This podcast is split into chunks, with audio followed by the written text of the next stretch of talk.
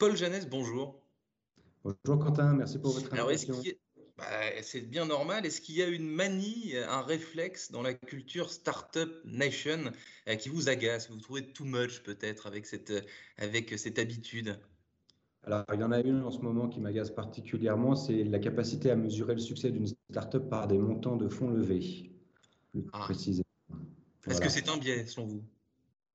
Alors, c'est tout à fait un biais, puisque euh, à plusieurs égards. Tout d'abord, la réussite, ça, ne peut pas se mesurer exclusivement euh, aux critères économiques et financiers. Et quand bien même ces critères sont hyper pertinents, euh, ça ne peut pas être seulement la levée de fonds, la valorisation qui est prise en compte. On peut, ne on peut pas oublier la rentabilité, on ne peut pas oublier le chiffre d'affaires. Donc c'est effectivement un biais. Et il y a un autre biais, c'est que ça ne met pas en avant des très belles histoires qui n'ont pas levé de fonds et qui mériteraient d'être considérées comme des véritables succès.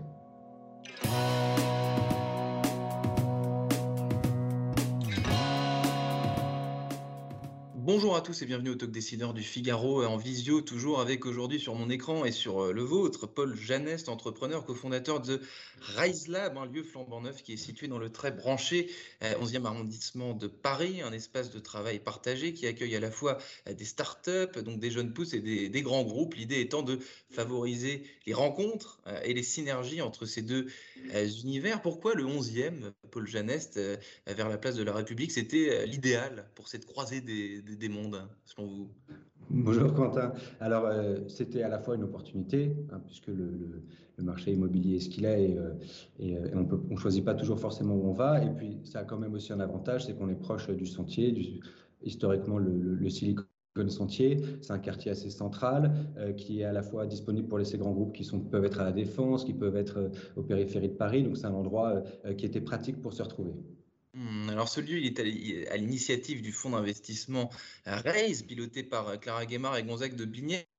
Euh, ils vous, ils vous, ont laissé carte blanche, je crois, pour concevoir ce lieu. Euh, comment est-ce que vous avez fait pour créer donc cet endroit qui est censé faire en sorte que tout le monde se sente à l'aise et a envie de bosser, où les idées fourmillent et qui correspond absolument à toutes les idées de culture d'entreprise finalement. Donc c'était un petit peu une équation complexe à résoudre, j'imagine. C'était une équation complexe, mais c'était pour nous un prolongement assez naturel chez Raise, euh, euh, d'où je viens avant d'avoir monté Raise Lab, puisqu'avec Clara Guémard et Gonzague Dominé, on avait d'abord la volonté de créer une Villa Médicis des startups. C'était ça le, le, nom de code du projet, euh, projet à l'origine, en considérant les, les entrepreneurs d'aujourd'hui comme les artistes d'hier. Et puis il y avait un autre sujet qu'on voulait traiter qui nous tient à cœur chez Ray, c'est celui justement d'améliorer ces relations entre grands groupes et startups. C'est un sujet euh, euh, dont on s'est accaparé assez tôt, avec notamment une étude David avec Goliath qu'on fait tous les ans avec Bain et compagnie pour parler de ce sujet. Euh, et donc on a voulu, on a voulu élargir l'offre de Raise et pour ça on s'est associé à School Lab puisque puisque Raise Lab est une jeune venture en fait entre entre le groupe Raise et le groupe School Lab pour aller créer ce ce projet. Et en fait, la, société Raise Lab, elle a qu'une mission, c'est améliorer l'efficacité des relations entre grandes et jeunes entreprises. Et pour répondre à cette mission, on a deux métiers, le contenu et le contenant.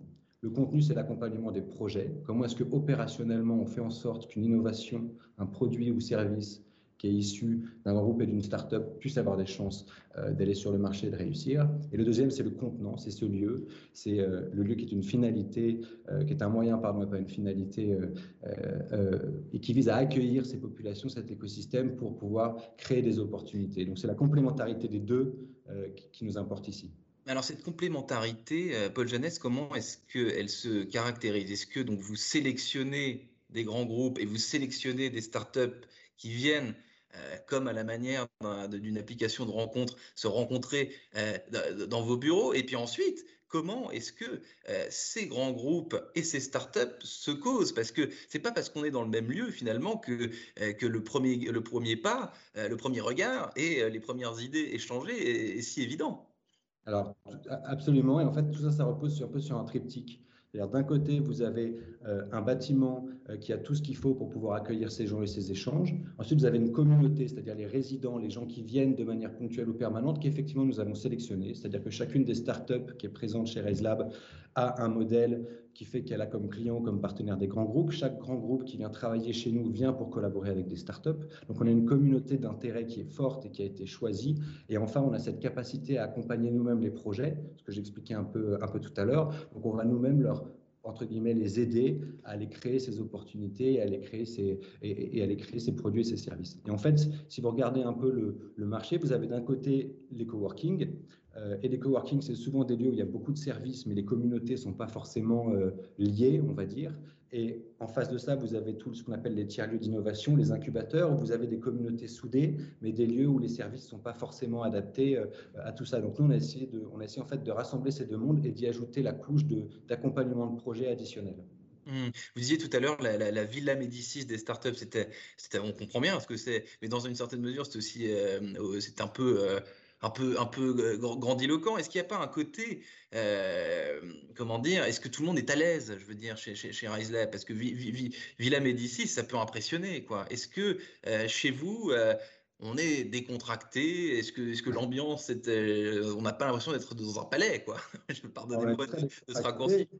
J'ai même ouvert un bouton à ma chemise. Donc, on, est, tout à fait décontracté ici. Non, le, le but, effectivement, c'est que les gens se sentent bien, c'est que les gens puissent euh, vivre tous les moments de la journée euh, euh, qu'ils ont besoin de, passer. Donc, on a à la fois évidemment des espaces de travail, de réunion, on a des espaces d'événements. On accueille beaucoup d'événements de gens qui viennent de l'extérieur pour venir aussi découvrir ce qu'on fait. On a un bar, un restaurant, un rooftop pour les moments de vie. Et on a aussi des chambres d'hôtel pour pouvoir accueillir des collaborateurs de start-up ou de, grands groupes qui viendraient de, de, province ou de l'étranger. quand on a un événement, ben, les gens peuvent rester dormir si jamais ils viennent de loin. Et donc, du coup, en fait, ce qu'on crée, c'est une espèce d'expérience un peu all-inclusive autour de, autour des sujets d'innovation. Et ça, c'est quelque chose, on, croit, d'assez euh, novateur. Mmh, donc euh, une expérience euh, all-inclusive. Donc vous avez créé, enfin Rise Lab, a été fondé en pleine crise sanitaire.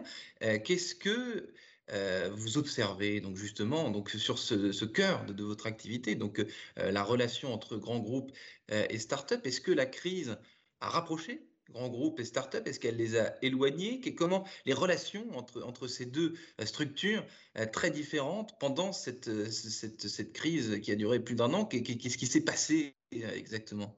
Bah, le, premier confinement, ça a quand même été un beau shutdown, donc il ne s'est pas, il, s'est pas passé grand-chose. Euh, mais depuis, euh, depuis la rentrée de septembre, de septembre 2020 et maintenant, euh, effectivement, tout le monde a les outils qu'il faut. nous, on est là au cœur de, ces relations pour justement apporter du rythme, parce que c'est souvent ça qui fait défaut dans une relation entre un groupe et une start-up. Et on vient créer ces opportunités, faire avancer les projets. Donc aujourd'hui, on considère que, on ne va pas dire que ça a repris son rythme normal, mais les gens viennent chez Raise Lab, nos résidents viennent. On a un taux de remplissage très satisfaisant trois mois après l'ouverture, on a 80% de, taux d'occupation de nos postes, euh, avec euh, des startups et, des collaborateurs de grands groupes qui sont là. Et donc, euh, la vie reprend son cours, les projets avancent, et, nous, on est vraiment convaincus que le lieu apporte un plus, parce que même si Zoom, Teams, c'est super et ça a permis de continuer à vivre, les interactions physiques restent quand même quelque chose d'important.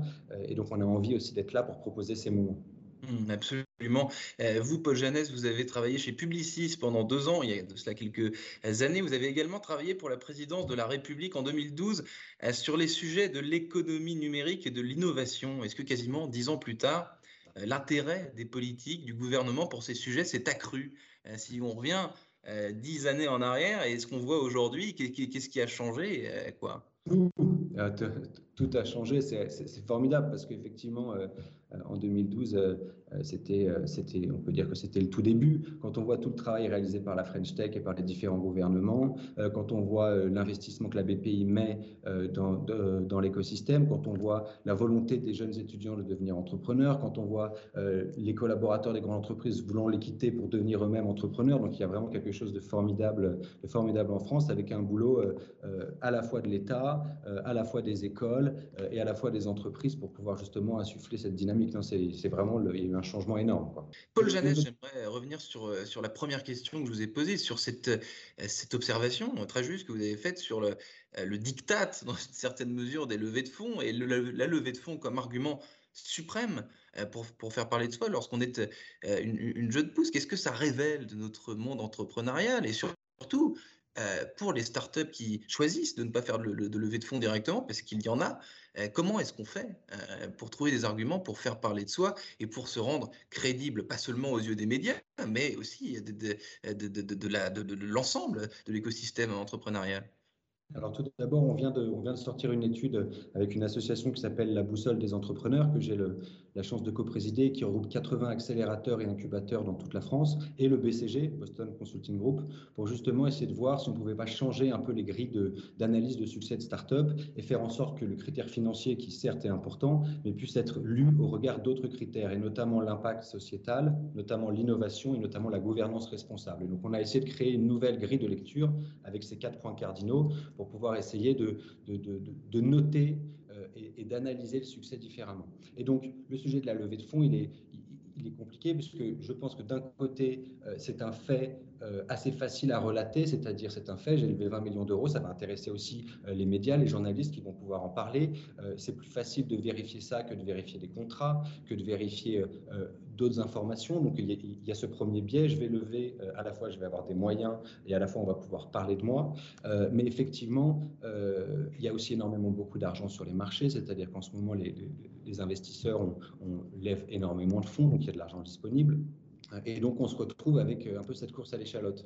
Euh, mais ce qui est vrai, ce qui est très important, c'est que euh, ces valorisations, ces levées de fonds, elles sont faites de gré à gré entre un investisseur et un entrepreneur. C'est pas la même chose qu'une start-up qui irait, par exemple, en bourse. C'est pas le, c'est pas la même manière d'indiquer une valorisation. Donc ça, c'est un premier biais. Et le deuxième biais, c'est qu'il y a énormément de belles start-up qui ont des modèles sur lesquels ils pourraient lever, mais qui décident de ne pas le faire. Je pense à Selectra, par exemple, qui pour nous est une super start-up qui plus de 1000 collaborateurs euh, et qui n'est dans aucun classement ou nulle part parce qu'elle n'a pas levé, donc elle n'a pas de valo.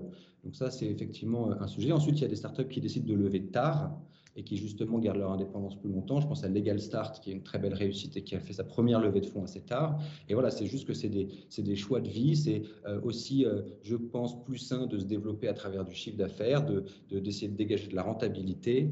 ça rassure tout le monde et finalement, c'est ça le, le, le but, c'est de créer une entreprise pérenne et qui grandit parce que voilà, la levée de fonds, c'est un moyen de réussir et il faut il faut l'utiliser à bon escient. Euh, ce qu'il faut, c'est que il faut pas considérer que le succès ne passe que par cette étape-là.